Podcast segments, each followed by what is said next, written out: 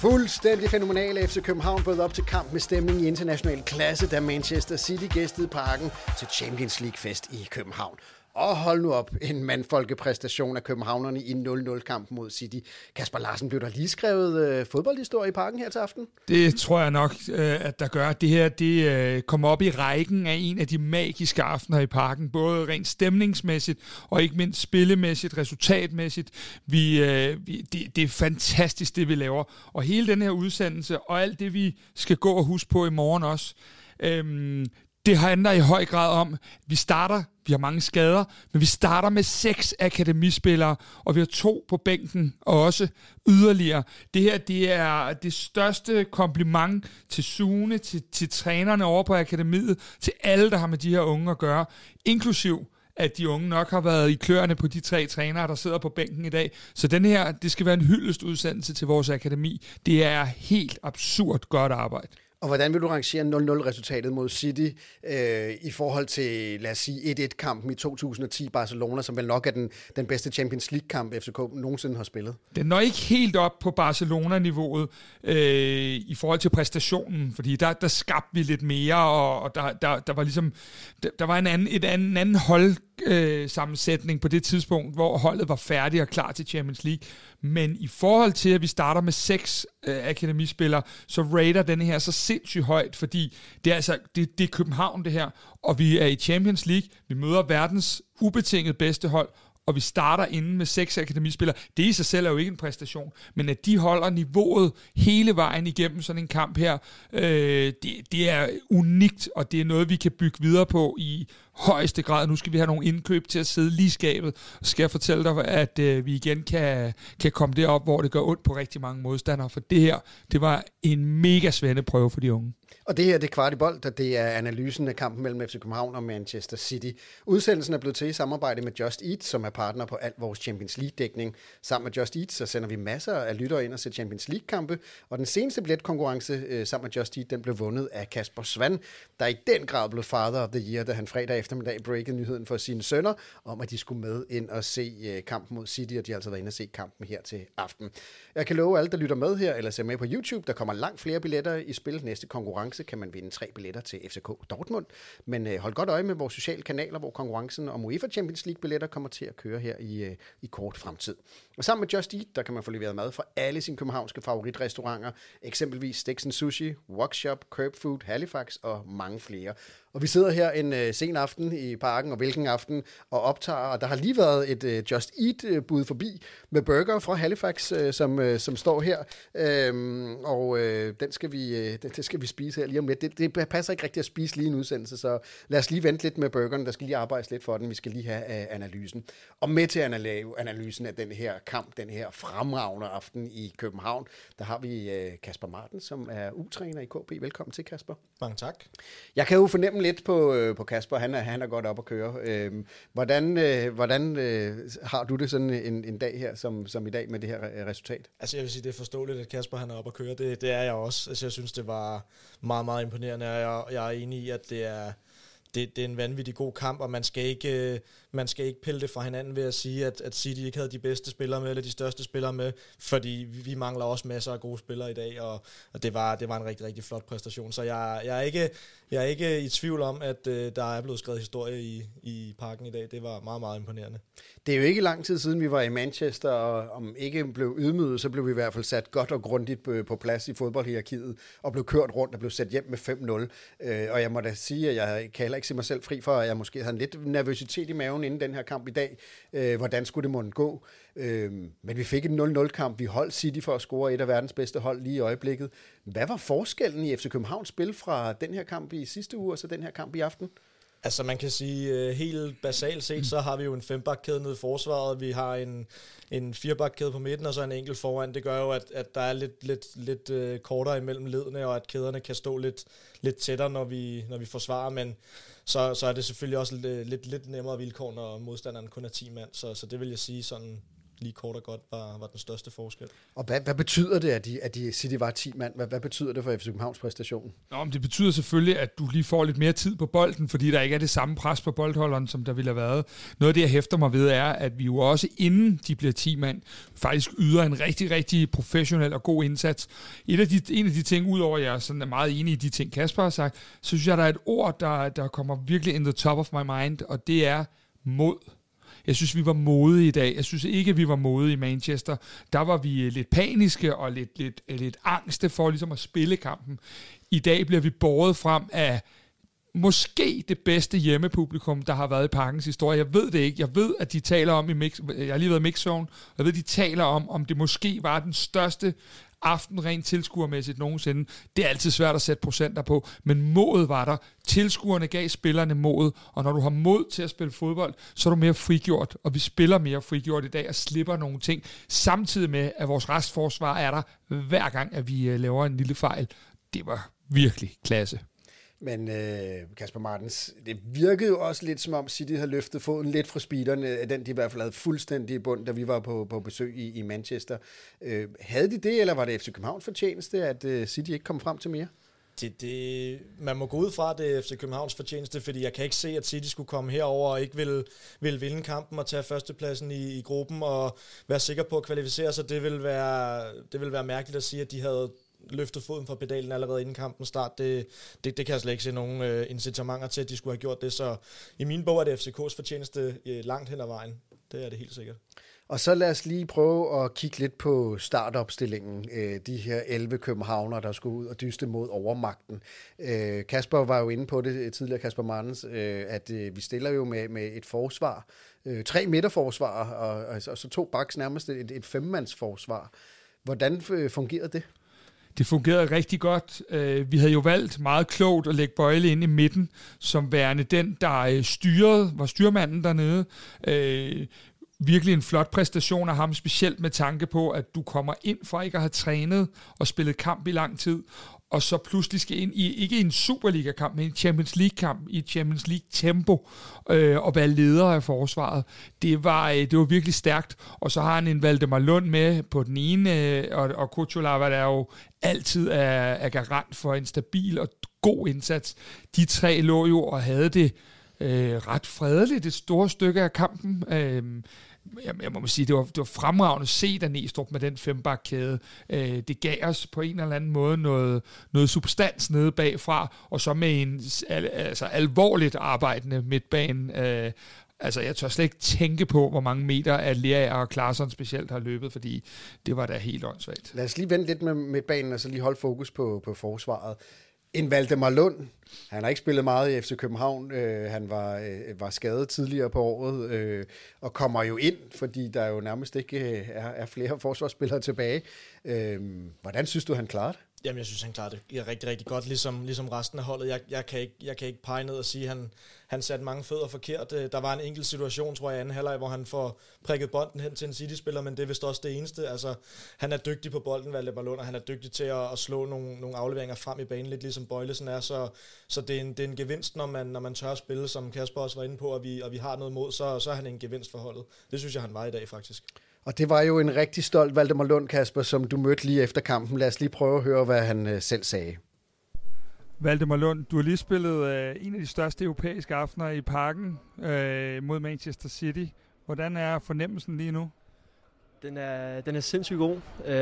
Det var en helt magisk aften. Det er min første starter her i Champions League. Jeg er nede at komme ind i den anden kamp i halvlejen, så det er jo helt sindssygt med et fyldt Parken jo, og komme ind og starte herinde, så det var perfekt. Du spiller i en fembakkæde i dag, noget I ikke sådan har for vane ellers. Hvordan bekom det dig? Jeg synes egentlig, det passede mig okay. Jeg synes, at aftalerne var på plads inden kampen. Vi vidste, hvad vi skulle gøre, vi vidste, hvor vi skulle stå. Vi var rimelig afklaret med det hele, så man kan så også sige, at det fungerede sådan rimelig okay i hvert fald. I holder jo faktisk City fra det, man kan sige, meget få, eller ned på meget få chancer. Det var vel egentlig ret voldsomt? Ja, men vi ved godt, vi kan. Altså, vi stiller os i den fembagkæde der, og vi ved godt, at vi skal passe på, fordi det er jo nok verdens bedste klubhold, så vi vidste jo godt, at vi skulle passe på, og var vi bare ekstremt skarpe i alle dueller, der var i dag. Og så dig selv. Du har været ude tidligere på året med en rigtig slem skade. Det har været lidt svært at kunne komme på hold, og nu løber du lige pludselig og spiller Champions League. Er det noget, man bare ikke ser sig tilbage nu og kører dig ud af, eller hvordan det? Ja, selvfølgelig gør man det. Det handler også om at stå klar, når chancen byder sig, og det har han gjort nu. Og jeg tager alle de minutter, jeg kan få, og jeg nyder dem også ekstremt meget. Så ja, jeg håber det kan blive ved sådan, men jeg ved, at konkurrencen den er hård, så jeg vil blive ved med at kæmpe. Du spiller jo en suveræn kamp derinde, men hvis jeg nu siger, at du var død nær træthed de sidste 5 minutter, er det så helt skævt? De sidste 10 minutter, der var jeg helt kogt. Men der er jo et derby på søndag også, der er benene vel klar til, fordi det ligner jo, at desværre i forhold til Kuchulavas skade, der bliver brug for dig igen. Er du klar til at spille derby på Brøndby Stadion? Jeg er altid klar. Jeg står altid klar, når chancen byder sig, så jeg skal bare have en dag, og så er jeg klar igen. Tak. Ja, sådan lød det altså for Valdemar Lund. Kasper, hvordan vil du vurdere hans præstation? Jeg synes, at det er vildt, at man næsten kan springe et led over. Og med det mener jeg, at man kan næsten springe sin Superliga-minutter over, for det er ikke mange, han har spillet indtil videre. Og så går man ind i Champions League, og man går ind mod et så stort hold, og så er man så afklaret i sit spil. Jeg er helt enig med dig, Kasper, han havde en enkelt skævert i anden halvleg, men han er jo så afklaret. Han vinder sine dueller, han slår ikke større brød op, end han kan bage, han spiller fornuftige bolde fremad i banen, og han ligger, og man kan se, at han ligger super fint i den der snorlige kæde, vi har stundet dernede. På alle måder synes jeg bare, at han vokser ind i den her opgave, og så er han så derudover, som I også kan høre i interview, en super cool fyr, der bare tager verden fuldstændig op og ned, som den kommer. Men han ligger vel også pakket ind af 2 rutinerede herrer, der ligesom kan hjælpe ham i sådan en kamp her, ikke? Ja, men det er jo noget af det, vi har talt om så mange gange i podcasten, det der med, at når du skal have din... Nu siger jeg, det er en debut, det er det jo naturligvis ikke, men nu skal have din ilddåb, så betyder det enormt meget for de her unge mennesker, at de er pakket ind af nogle spillere omkring dem, som kan hjælpe dem, som kan guide dem, og det er der, det er så stor forskel, når man får chancen i FC København. Er det en chance, man får sammen med Boyle og Kuchulava, eller er det en chance, hvor man, som vi så på et tidspunkt mod Randers, tror jeg det var, hvor han kommer ind og spiller sammen med Vavro lige pludselig, og hvor der i hvert fald ikke er den der, Vavro havde i hvert fald ikke de der lederegenskaber i den kamp til ligesom at gå ind og guide ham. Det her, det er jo, udover det er en rimelig svær kamp at komme ind i, så er det jo ret fantastisk at være pakket sådan ind, og det pakket ind, det mener jeg selvfølgelig kun positivt. Men man kan sige, nu havde de jo heller ikke en af de mest farlige spillere lige i øjeblikket, Erling Haaland, og stå overfor. Betød det noget for Københavnerforsvaret, at Haaland ikke spillede? Altså, en spiller, der ikke kan spille sig til en kontrakt herinde i FC København, er vel ikke noget, vi behøver at beskæftige os så meget med. Nej, joke aside. Altså, jeg har det lidt sådan, at vi kan godt stå her og snakke om det, men må jeg lige henlede opmærksomheden på, at i stedet for Haaland, og jeg er godt klar over, at de ikke spiller samme plads, så sætter man altså, for mig at se, en af verdens 5-7 bedste spillere, Kevin De Bruyne, ind i stedet for til at spille. Så det er jo ikke et eller andet med, at du skifter Haaland ud med en eller anden fjerdeangriber fra Uganda, eller hvad ved jeg. Det er jo en af verdens allerbedste spillere, der kommer ind, og ikke lige replacer ham fuldstændig, men det kan man jo ikke sige. Haaland er jo et fænomen, og han er dygtig, og han kan alting, men altså... Det var det City valgte i dag, og de kunne bare sætte ham ind, hvis det var. Der var også en vis Cornelius, der ikke spillede op i den anden ende, så det tager helt stille og roligt det der. Jeg sad ved siden af en norsk journalist på pressepladserne i dag, som har taget til København for at dække Haaland-kampen, og han var selvfølgelig noget skuffet over, at Haaland ikke kom ind, men uanset hvad, så tager det jo ikke noget fra det ekstreme gode resultat, som FC København fik i aften. Og det, der har været kendetegn i hvert fald ved Neestrup i de kampe, vi har set ham nu, det er jo, at det er blevet en ret disciplineret forsvar. Det er blevet ret... alle de hold, vi har spillet mod, måske lige bortset fra kampen i City, eller i Manchester, så bliver der ikke produceret så mange chancer mod FC København. Hvad ser du som den største forskel, Kasper Martens, i forhold til Torups FC København, og så det, altså rent forsvarsmæssigt, og så det som Neestrup sætter sammen nu? Ja, så man kan sige, lige i forhold til det her med Valdemar Lund, så tror jeg også, det hjælper ekstremt meget, at det er en træner, han ved, der stoler på ham, og som han kender. Og det samme gør sig jo gældende med Jelert, som også spiller fremragende. Altså det er både holdkammerater, der giver noget sikkerhed ved siden af, og så er det også en træner, de kender, og hvor de kender principperne. Så det der med, at man kender det spil, man går ind til som ung spiller, det er ekstremt vigtigt, og det er noget, der hjælper en langt hen ad vejen. Og hvis vi så skal snakke af resten af forsvarsspillet, så er det jo, at det der, som han bliver ved med at sige, og som vi også har taget lidt til os ude for, at han er kendt for at være meget tydelig omkring, hvad der skal ske, og at folk ved, hvad de skal, og de kender deres opgaver, og vi står kompakt. Både i forsvaret op, og også på midtbanen, og det tror jeg også hjælper forsvarsspillerne, at midtbanen står mere kompakt, og der er ikke det samme mellemrum mellem midtbanen og forsvaret, som der var i nogle situationer under hvad hedder han, vores tidligere træner. Men det er jo på nogle stræk i hvert fald et forsvar med mælketænder, som man siger, at man har både de to backs her, som jo er stadig pur unge drenge, og så har du en Valdemar Lund, som også kommer ind her. Jelert igen havde fået pladsen foran lidt ældre og mere rutineret højre backs, foran Dix, foran Ankersen. Hvordan klarede Jelert det i dag? Ja, det er suverænt. Han er altså... Hvis vi skal hen til hjertestarteren, siger du bare til, ikke? Det tror jeg, vi skal. Som, Jelert... Jamen problemet er jo, at jeg snart laver en fanklub af dem alle sammen. Det er vel for fanden også derfor, vi står og laver en fanpodcast lige nu. Jelert, han er... han ligner jo en... Du siger det faktisk, og selvom du siger det, kan det jo godt være rigtigt, Kasper. Du siger jo faktisk på et tidspunkt, at han ligner en, der er 30 år, og det er hermed ikke udseendet, men simpelthen, fordi han bare løber og spiller Champions League, som om, at det rager om en skid. Ja. Og det er lige præcis den der opportunisme, vi har talt om så mange gange. Han kommer jo bare, og han er fuldstændig ligeglad. Han går ind i duellerne også, selvom de er et halvt hoved større. Han er god på kuglen, han står snorlige i sin kæde, han har overskud til at komme med frem.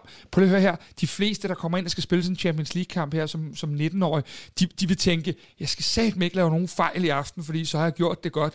Jeg tror ikke, at tanken har strejfet ham, fordi han vil bare frem i verden, og altså se ham sammen med VK på den anden bak, som fiser op og ned af den der linje der, det er, ja, nu ved jeg godt, nu har vi fået at vide meget i løbet af den her uge, at vi skal finde ud af at få snakket ind i, hvad DNA er, fordi det bruger vi åbenbart ikke rigtigt, eller det er der mange, der ikke gør, men det, der er helt ind i kernen så, skal jeg bruge det ord i stedet for, det er lige præcis det, vi ser i dag. Det er jo venner, der spiller på samme hold.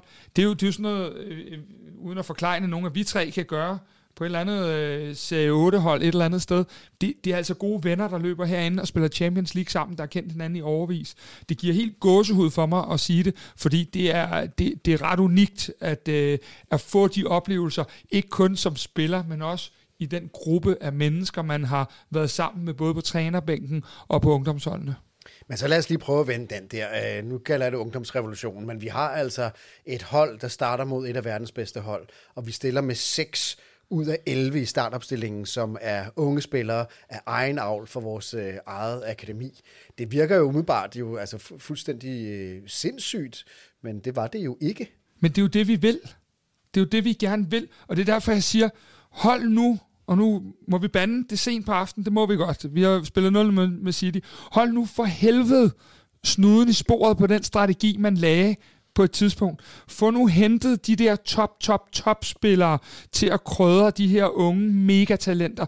Det er det, der er fremtiden for FC København lige nu. Kasper, han er træner ude i KB. Og ude i KB, der står... gør drenge til mænd, og mænd til drenge, og hvordan der var ledes. De her drenge i aften... De er blevet mænd nu. Prøv lige at se, hvordan de kan vokse af at spille de her kampe.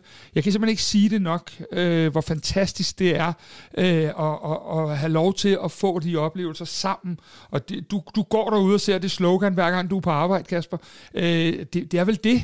Det er vel det, der sker i aften? Det er det. Det er det helt sikkert, og det er jo det der med, at når man kender sidemarker, når man vil gøre alt for hinanden, så er det jo der, man vokser 10 cm, og det gør de hele vejen rundt, og især de unge drenge, jeg synes også, man kan høre det i interviewet med Valdemar Lund. Det er en lille smule uimponeret, samtidig med, at man har respekt for opgaven, og det er mega fedt at høre, og det er mega fedt at se. Præcis. Ja, og en af dem, som jo også er en af de helt unge spillere, som jo begyndte at få en mere og mere bærende rolle på FC København, det er jo Stamenić, som du jo også interviewede lige efter kampen. Og lad os lige prøve at høre, hvordan han oplevede den her kamp. Marco, hej. Are you living a dream right now? Yeah, I said before, this is living a dream. I mean, I'm living my best life, playing the best team in the world in front of, I could say, the best crowd I've ever played in front of. I'm very grateful for all these opportunities, and I'm looking forward to more of them. Before tonight, have you thought that you could get 1 point against maybe the best team in the whole world?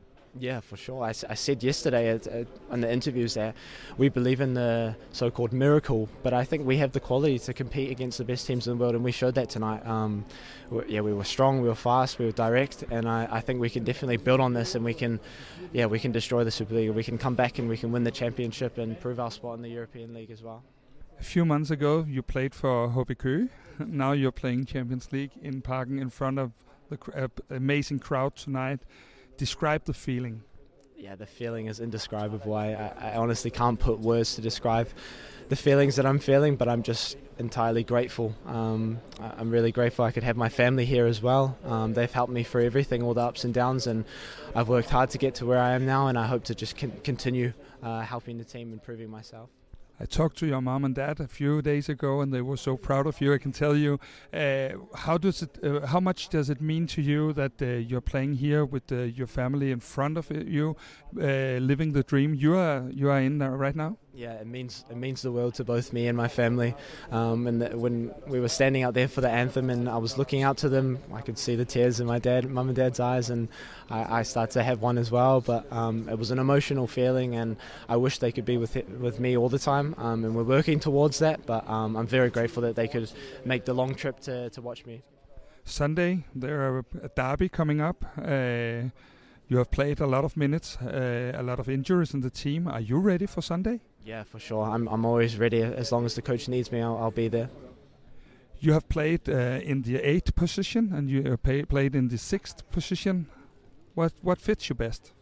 I think both fit me. I think wherever the coach needs me, I will perform in that position. If he plays me at centre-back, I'll perform. If he plays me at 9, I think I can perform. So wherever he puts me, I'll do my best. Marco, we are so happy for you, and we hope all the best for you in the coming matches here. Thank you. Thank you so much. Thank you. Ja, en Stamenić selvfølgelig både glad og stolt. Kasper Martens, du er jo ungdomstræner i KB, og dermed jo selvfølgelig rigtig tæt på FC København, og I træner de samme steder og sådan nogle ting. Hvad søren er det, der sker? Altså, hvad er det, der er sket med det her akademi, som gør, at vi lige pludselig fostrer så mange spillere, der stepper op, når det virkelig gælder? Det er et sindssygt godt spørgsmål. Det vil jeg ønske, jeg kunne svare på. Jeg har ikke lige svaret på det spørgsmål, men det er jo hårdt arbejde, og det er dedikation, og det er de rigtige mennesker på de rigtige poster, og det er nogen, der sørger for, at de drenge, der spiller over på akademiet, de forstår, hvad det er for nogle opgaver, de vokser ind i, og sørger for, at de har de bedste rammer. Så altså, det er et professionelt akademi med top vilkår og toptrænere og topdygtige spillere også, så altså det går 100% den rigtige vej med det akademi, det er helt sikkert. Men hvor meget betyder det, tror du, at der også sidder 3 trænere på bænken, som alle sammen også kommer derfra? Er det ligesom, er det vejen frem for FC København nu, det her? Ja, det må vi jo vente og se, men indtil videre er vi da startet fremragende på i hvert fald på den situation, altså. Det er jo det samme, om det er spillere eller om det er trænere, man skal opfostre til at gå ind på førsteholdet. Det er jo hårdt arbejde hele vejen rundt, så altså, jeg kan godt lide den strategi. Jeg synes, det giver mening, at man kender klubben indenfra, og man har nogle mål og nogle strategier, der går hele vejen ned igennem uge 19, uge 17, uge 15, helt ned til måske til uge 12, hvor de starter med at lave de her FCK-talenthold. Så altså, jeg synes, det giver sindssygt god mening, at man kender den klub, man kommer til at stå i spidsen fra, og man har været der mange år. Det har jeg kan slet ikke se, hvorfor det ikke skulle være sådan. Og en Stamenić, som vi jo har fulgt som et kæmpe talent i rigtig mange år, men da han jo først blev udlejet til HB Køge, Kasper, så havde vi jo lidt afskrevet ham, og tænkte, men så blev han ikke en del af det kul, som ligesom skulle gå ind og sætte sit aftryk på FC København. Så kom han tilbage igen, og lige pludselig, så spiller han jo en central rolle på det moderne FC København, som vi kender lige nu.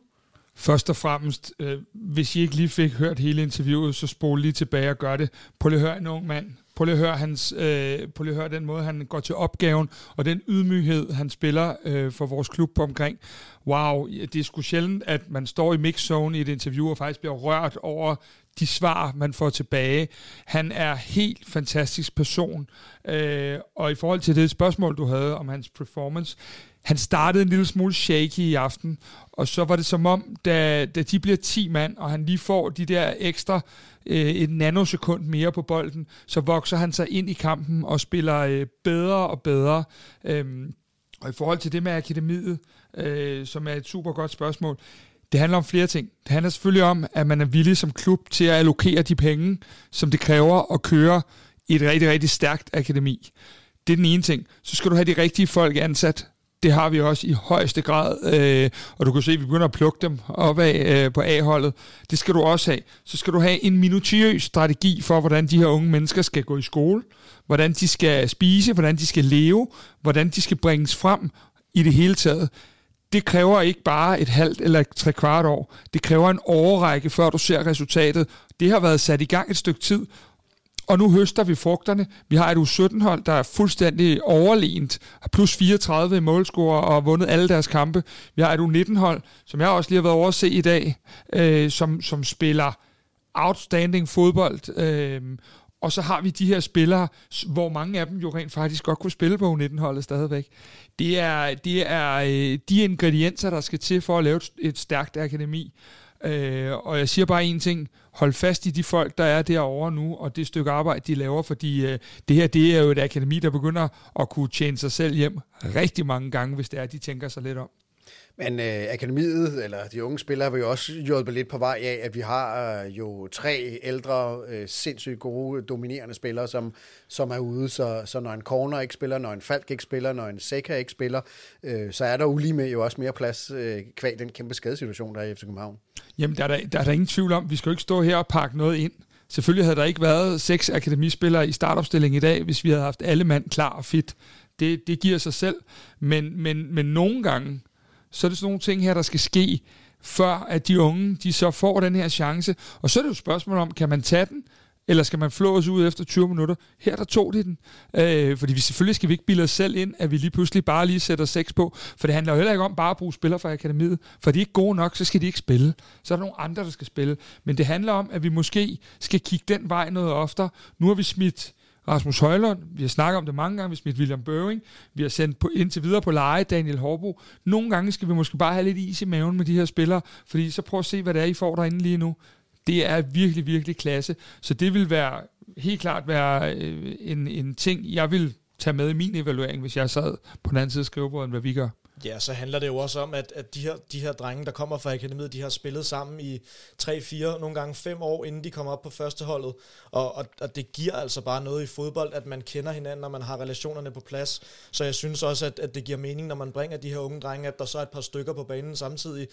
Vi kan se, at når man kender hinanden, når man kender hinandens løbemønstre, så er det nemmere at spille fodbold. Og det er jo det der med, at de lever over på det akademi, de går i skole derovre, de spiller fodbold derovre, de spiser morgenmad, frokost, aftensmad derovre, ikke? De fleste dage ugen, så de er sammen, og de kender hinanden, og det er jo også, hvis man så tør at hive dem op, og de får lov til at få nogle minutter sammen, så kommer det helt automatisk. Og så prøv lige igen også at tænke over Neestrup, Stefan Madsen, Hjalte Nørgaard.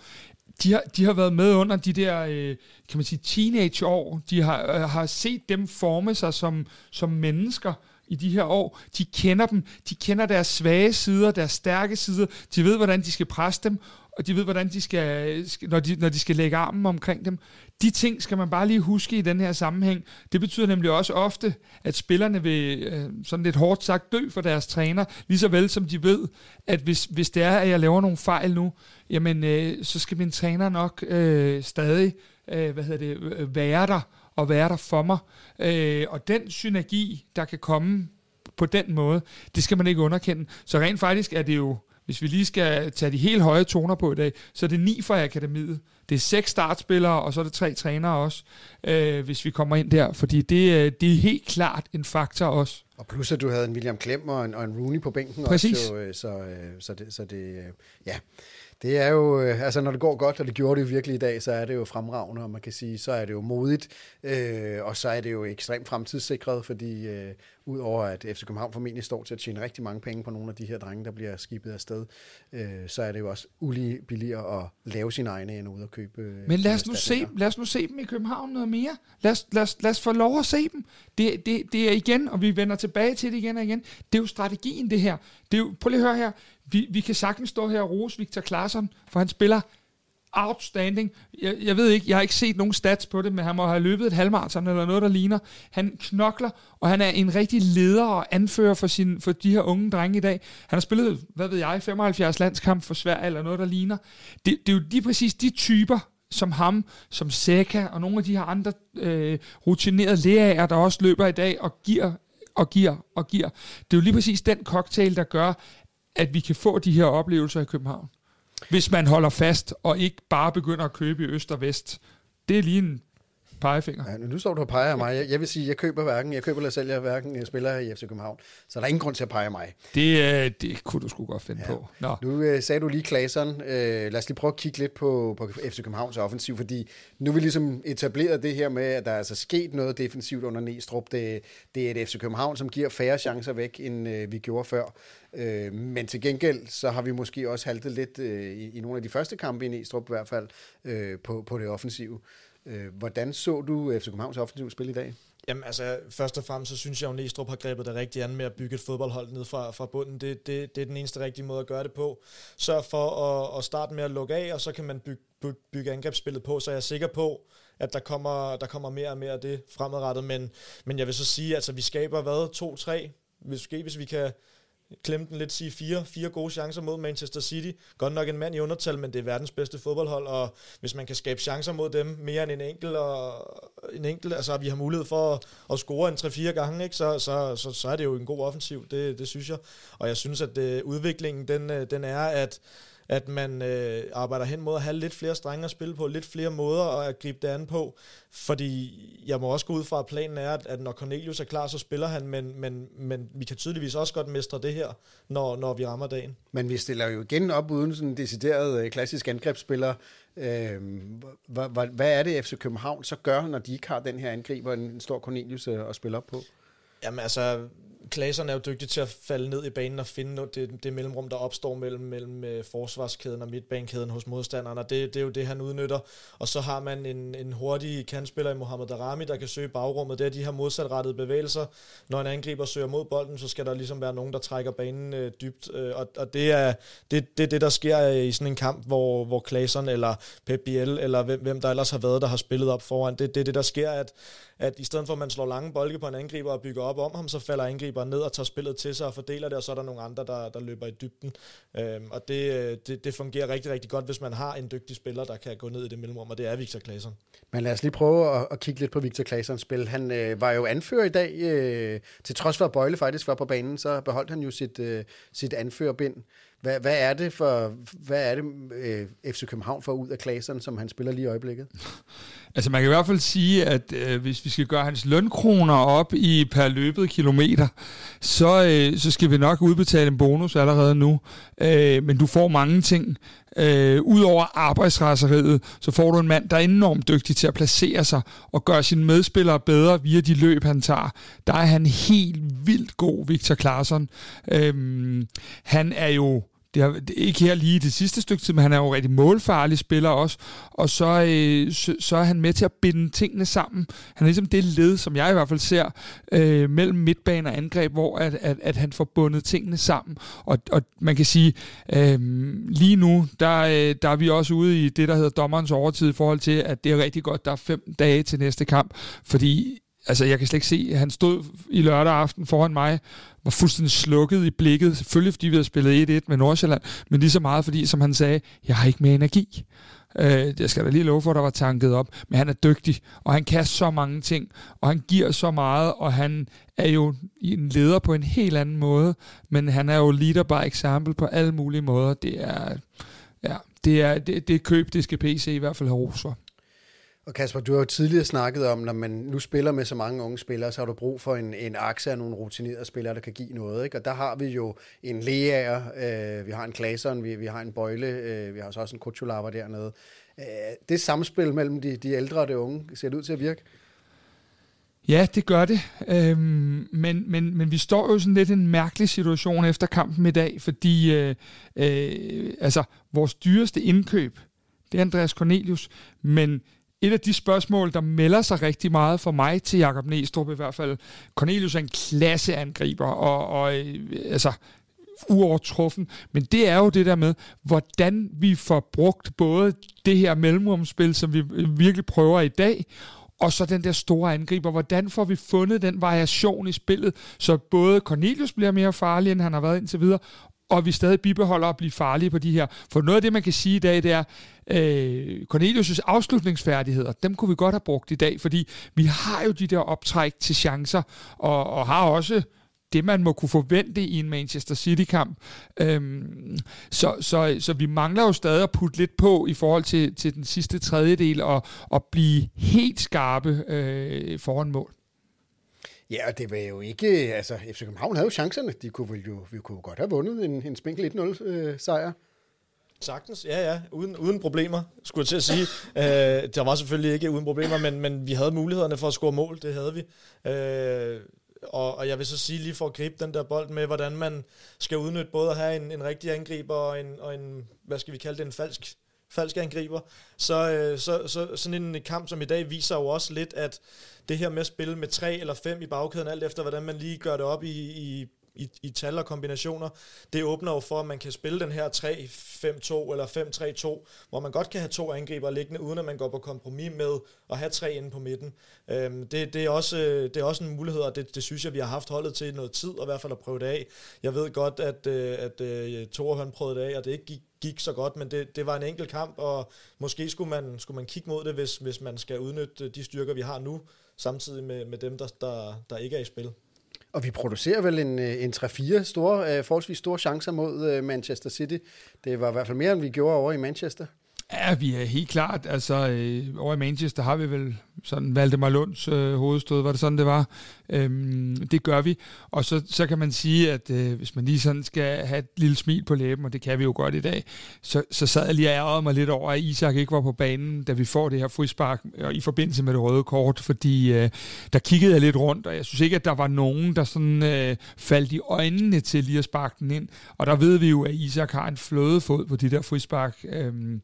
Og der var det sådan lidt ærgerligt i sådan en kamp her, at vi ikke havde en spiller, der ville kunne tage lige præcis den detalje og udføre. Jeg sad og tænkte på, hvis han havde valgt at pege på pletten, så tror jeg simpelthen ikke, jeg havde ikke kunne udpege, hvem der havde skulle sparke det straffespark. Og det var sådan lidt, da jeg lige kiggede rundt, det var egentlig lidt sådan, det var lidt sjovt, fordi at, det har vi jo været fuldstændig, altså vi har slet ikke snakket om i lang tid, fordi Pep Biel tog hjørne, frispark, straffespark og så videre. Så det var lige sådan en detalje, hvor man tænkte i dag, hvis du skal slå City på sådan en dag her, så skal det jo være på et eller andet exceptionelt, som man skal redde et straffe, som Kamil Grabara gør, og man skal have en eller anden heldig lucky touch af en eller anden art. Og det var lige det frispark, hvor jeg tænkte, satans, at vi ikke... Men hvem er så, altså er det Isak, som ligesom, hvis han er på banen, er ham, der sparker frispark og straffespark for FC København fremover? Det vil være mit klart bedste bud. Isak er den, der har, for mig at se, og det kan godt være, at jeg lige nu glemmer nogen i rosen her, men for mig at se, er han måske en af dem, der i hvert fald har noget nær den bedste sparketeknik i forhold til truppen. Så jeg ved ikke, er det helt skævt, Kasper, eller har du noget, du... Nej, det er ikke helt skævt, men jeg vil også sige, altså... Jeg havde faktisk samme følelse, da vi sad og ventede på, bliver det et straffespark, bliver det et rødt kort, hvad bliver det, så blev det til et frispark. Vi sad også og snakkede om det, mig og dem, jeg så fodbold med, om hvem fanden sparker egentlig lige den her. Var det blevet et straffe, så tror jeg, at Claesson havde sparket. Men der er også en Christian Sørensen, der også kan sparke nogle gode dødebold. Ja, det er rigtigt. Altså, men altså, jeg vil også sige, at Isak er nok det bedste bud på hjørnespark og frispark. Det er det, jeg er enig i. Og så lad os lige prøve at tage resten af offensiven. Vi har snakket om Claesson, og så har vi jo Haukan, som jo man kan sige i slutningen af sidste sæson jo virkelig spillede sig op og blev en definerende spiller på rigtig mange måder, og han har jo sammen med FC København-holdet, som jo har lidt i den her sæson, har han jo også været nede i en bølgedal. Har han spillet sig ud af den bølgedal, han har været nede i, og er han på vej op igen? Det er jo stadig meget op og ned, men noget af det her, jeg tænker på, det er, da Haukan bliver rykket op i førsteholdstruppen, der ser man en spiller, der ryger ud af kampene i nogen henseender, også når vi bare spiller træningskamp, eller de træner, når det går galt. Det er en af de ting, jeg synes, han har lagt på, at selvom han ikke lykkes med alt, for det gør han ikke, så finder han så mange positioner, og han er så så agerig i forhold til at ville det her, at han bliver ved. Ja, der er nogle skæver der, og der er nogle ting, hvor man tænker, hold nu op, men han kommer altså, han er med i rigtig, rigtig, rigtig mange ting, og ham kommer vi, by the way, til at savne, når vi skal på Brøndby Stadion på søndag. En rigtig dygtig spiller, og jeg tror også, en spiller, man i klubben på et tidspunkt, sådan i hvert fald har tænkt, skulle ind og aflaste Rasmus Falk lidt. Det er så kommet til at gå lidt hurtigere, end hvad vi havde håbet på med den del af det, men han er bare god, altså det er han. Ja. Hvordan ser du Haukans spil i dag? Jamen, han er bare god. Altså, det er han, det synes jeg virkelig også. Og nu har jeg også, inden Haukan kom op og spillede med førsteholdet, har jeg også set en del U19-kampe, og der var han den her 10'er, som Rasmus Falk i nogen grad også var, inden han blev rykket ned, men endnu mere dynamisk. Han kunne rigtig godt lide at have mange touch på bolden, og drive spillet og føre spillet frem. Og så er der også noget risiko, når man er den type spiller, så vil du løbe ind i nogle ting, der ikke lykkes, og det er jo helt normalt, men altså, jeg synes, Haukan er rigtig, rigtig dygtig, og jeg synes, det er virkelig ærgerligt, at han ikke spiller mod Brøndby på søndag. Men en, der forhåbentlig spiller mod Brøndby, det er Darami, og han har jo også, fik jo en skade hurtigt, da han kom tilbage til FC København, og han er vel ved, hvor tæt er han på at være på sit maksimum? Men han har udtalt, at han føler, at han er ved at være der. Det synes jeg også, det ligner. Han er begyndt at gå på mål, han er begyndt at gå på sin direkte modstander. Han ved godt, at der ligger noget ansvar på hans skuldre, og det er ham, der skal kunne sætte en mand. Det er ham, der skal skabe noget overtal, når modstanderen går ud og dobler op. Så jeg synes, han begynder at se rigtig, rigtig dygtig ud. Der er stadigvæk noget i forhold til det defensive og hjælpe sin bak en gang imellem, men man kan sige, at hans forser er jo i det offensive, så hvis han præsterer der, så kan jeg godt leve med, at han ikke når hjem hver gang. Og så går vi lige tilbage og lige snakker lidt Bøjelsen og Claesson som kaptajn, fordi Kasper, vi sad jo og undrede os lidt over, at det var Claesson, som var anfører, og nu Bøjelsen var tilbage. Og nu kan jeg se her, mens vi sender her, der lige er blevet udgivet en historie på bold.dk, om at Bøjelsen er helt ude af anførergruppen. Og nu har jeg ikke lige læst den, så jeg ved ikke, om der står nogen begrundelse, hvorfor han er. Nej, men det handler om, vi stod også nede i mixzone og lyttede lidt på det. Det handler lidt om, at da Neestrup kommer til, så er der jo en masse ting, der foregår i en trup, og der er en masse ting, der måske skal lige hankes lidt op i. Og der sætter man nogle gange lige sit eget hold en lille smule, og der har Nees valgt at gøre Claesson til anfører efter at Sækker, eller til viceanfører, der så er blevet til anfører nu, får ligesom måske at rykke lidt rundt på hierarkiet, fordi at man kunne jo mærke til sidst under Torup, at tingene var kørt lidt i hårdknude. Så det er meget normalt, at man som træner måske lige rusker lidt op i det, og Nikolaj Bøjelsen bliver selv spurgt til det dernede, og det er ganske udramatisk. Han siger, jamen prøv lige at høre her, alle de hold, jeg har spillet på igennem min tid, der har jeg været anfører, lige meget om jeg har haft bindet eller ej, så for mig betyder det ikke en fløjtende fis. Så jeg tror ikke, at vi skal lægge noget drama i det, andet end at det er meget naturligt, synes jeg i hvert fald, at når man kommer som træner, og vi kunne jo godt fornemme, at alt i truppen ikke var fryd og gammel, at man så lige vælger at bytte lidt rundt på tingene. Det synes jeg kun er fint for ligesom at lave en ny start, nu hvor Neestrup jo også har været assistent og været inde i alle de her dynamikker, så jeg tror ikke, at man skal lægge det store i det, andet end at det var en ny begyndelse på en eller anden måde. Så er der jo også måske det i det, at som vi også snakkede lidt om inden, at Claesson kommer til at spille hver gang, og det er ikke sikkert, at Bøjelsen gør det, så det kan også være en måde at få noget stabilitet, og at man ved, hvem der er anfører, så man ikke skal forholde sig til noget nyt hver gang. Det kan jeg også have noget at sige. Men er Claesson en anfører-type? Jeg kender ham ikke særlig godt, men på banen er han det jo. Det er han med fødderne, det er han med arbejdsindsatsen, og jeg synes han virker som en udmærket anfører. Jeg tror, jeg har brug for lidt flere kampe, for at man ligesom kan fornemme det, og måske også lidt flere interviews eller et eller andet, men jeg synes, på banen er der ikke nogen tvivl om, at han går forrest med det, som Kasper kalder arbejdsrasseri, og meter i benene, og gode beslutninger, og tunge løb, og gør de andre gode, ikke? Og det er jo det, der kendetegner en anfører. Men der er i hvert fald ikke nogen, der har været i tvivl om, at Bøjelsen er jo en anfører. Han er jo en naturlig leder på rigtig mange måder. Og man kan sige, at en af de ting, der jo også gjorde, at Torups dage til sidst var talt i FC København, ud over resultaterne selvfølgelig manglede, det var jo, at vi har jo ikke 100% indsigt i det, men det virkede som om i hvert fald, at der var et opgør mellem Torup og nogle af de mere rutinerede spillere. Deriblandt Bøjelsen, deriblandt Lea, deriblandt en Ankersen, som jo også blev, om ikke straffet, så blev de i hvert fald sendt lidt ned i arkivet. Lever den videre under Neestrup, den her, lad os sige, kamp om at definere magten? Nej, det tror jeg sådan set ikke, den gør. Altså, Lukas har været more or less bedste mand i de seneste kampe, og Boyle kommer ind og spiller, godt nok er der skader, men Boyle kommer jo ind og spiller mere eller mindre første gang, at han har taget tapen med benene i dag. Vi havde jo kunnet stille et firmandsforsvar i dag med Valdemar Lund og Kuchulava, det var det, vi alle sammen nok havde tænkt kunne ske i hvert fald, så det fornemmer jeg ikke, det gør jeg. Jeg tror, med Neestrup, han siger tingene, som han ser dem, og så får du at vide, hvis du ikke er god nok, eller hvis du kan gøre nogle ting bedre, men Neestrup spiller med de spillere, han synes, der er bedst, og jeg tror, at det er en helt anden lederskikkelse, vi har fået som træner nu, og jeg tror ikke, der er noget at komme efter her. Det er godt. Så lad os lige prøve at gå tilbage til City-kampen og lige at runde den af, fordi der er jo tre definerende øjeblik i den her kamp, som alle sammen bliver afgjort af VAR. Og den første, det er jo, at allerede efter 10 minutter, så scorer City jo et rigtig flot mål op i hjørnet. Og nu har jeg ikke selv set kampen på tv, jeg har ikke set reprisen af det og sådan nogle ting. Men det blev jo af VAR underkendt. Jeg ved faktisk ikke, hvorfor. Jeg så det som om, at den blev underkendt på grund af hånd på bolden. Men jeg har heller ikke set det.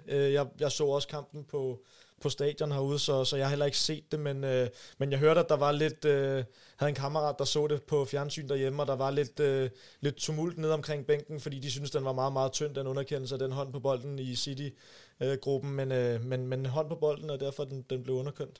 Men altså, det er vi jo altså virkelig glade for, fordi man sad jo lidt med den der følelse og tænkte, okay, 10 minutter spillet, 1-0 nede, vi har lige været i Manchester, vi kender ligesom godt opskriften på det, så det var vel egentlig også ret afgørende, at vi ligesom kunne spille videre fra de 0-0 der.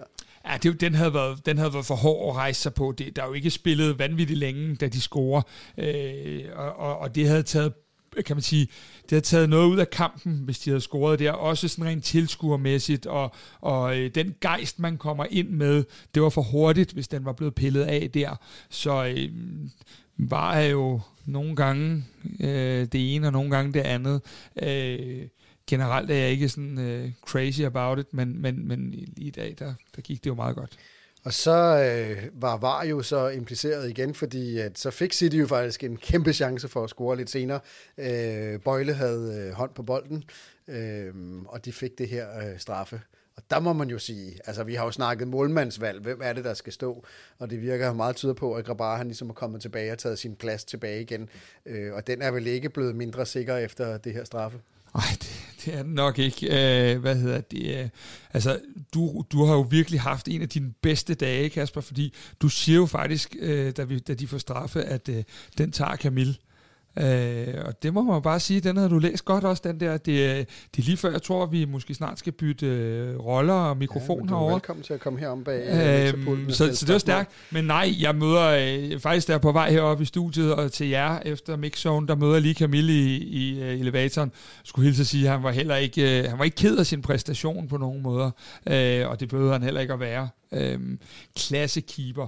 Og selvom han er en klassekeeper og alle de her ting, så er det stadig en hård skæbne for en af de bedste målmænd, der måske nogensinde har entreret Parken, nemlig Matt Ryan. Så synes jeg også måske lige, man skal sende en varm hilsen, en varm tanke til Matt Ryan, fordi han har jo ikke lavet en 8. dels fejl, og alligevel så er han kommet ud på bænken.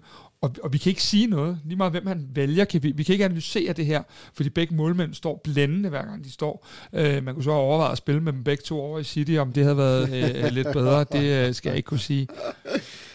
Men i hvert fald igen, så holder Kamil Grabara jo virkelig inde i kampen med stadig med et 0-0, så det bliver jo også afgørende. Og så det sidste var definerende afgørende øjeblik i den her kamp, var jo Haukan, der blev revet omkuld. Desværre lige ude foran feltet, og også efter et ekstremt velspillet angreb.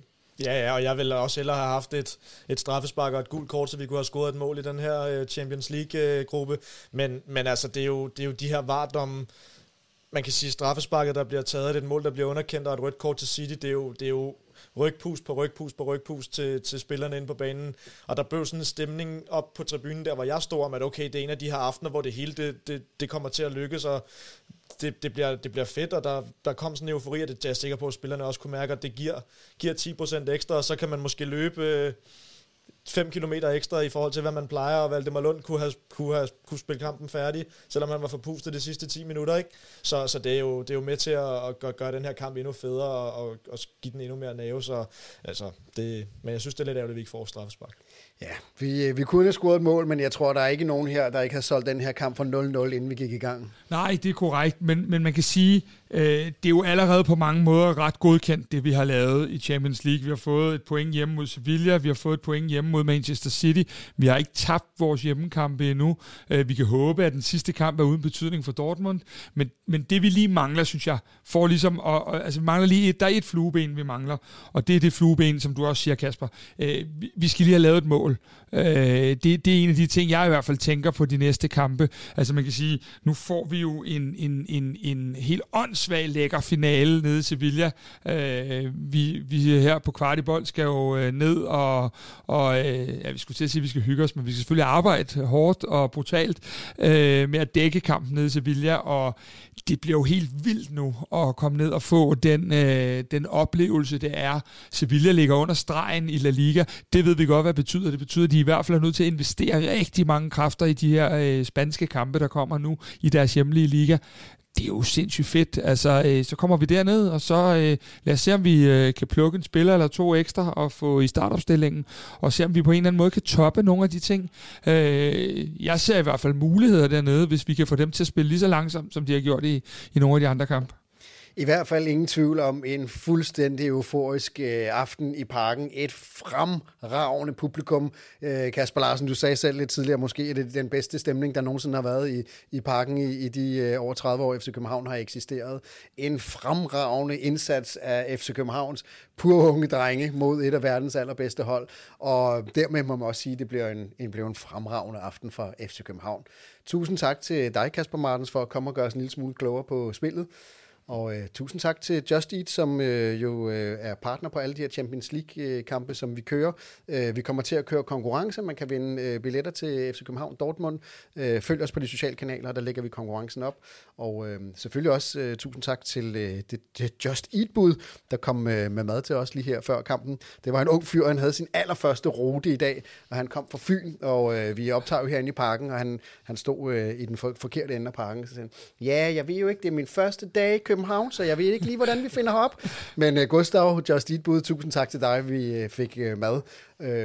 Kvartibold vender selvfølgelig tilbage. Vi har morgenbriefing hver eneste morgen, ikke hver eneste måned, men hver eneste morgen, hvor vi opdaterer på alle de største nyheder inden for FC København på kun 5 minutter i din podcast-app. Og så har vi selvfølgelig også optakt til derbyet, til dramaet, kampen om København. Det er på søndag, at kampen spilles, og vi kommer med selvfølgelig med en optakt til den kamp.